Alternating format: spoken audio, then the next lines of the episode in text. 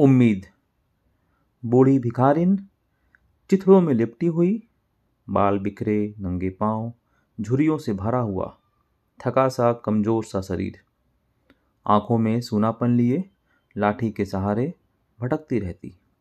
आशा भरी नज़रों से लोगों को निहारती रहती। कुछ उम्मीद और विश्वास के साथ। लेकिन आज फिर निराशा, दुत्कार और आज की रात फिर से केवल पानी सपने और कल की उम्मीद।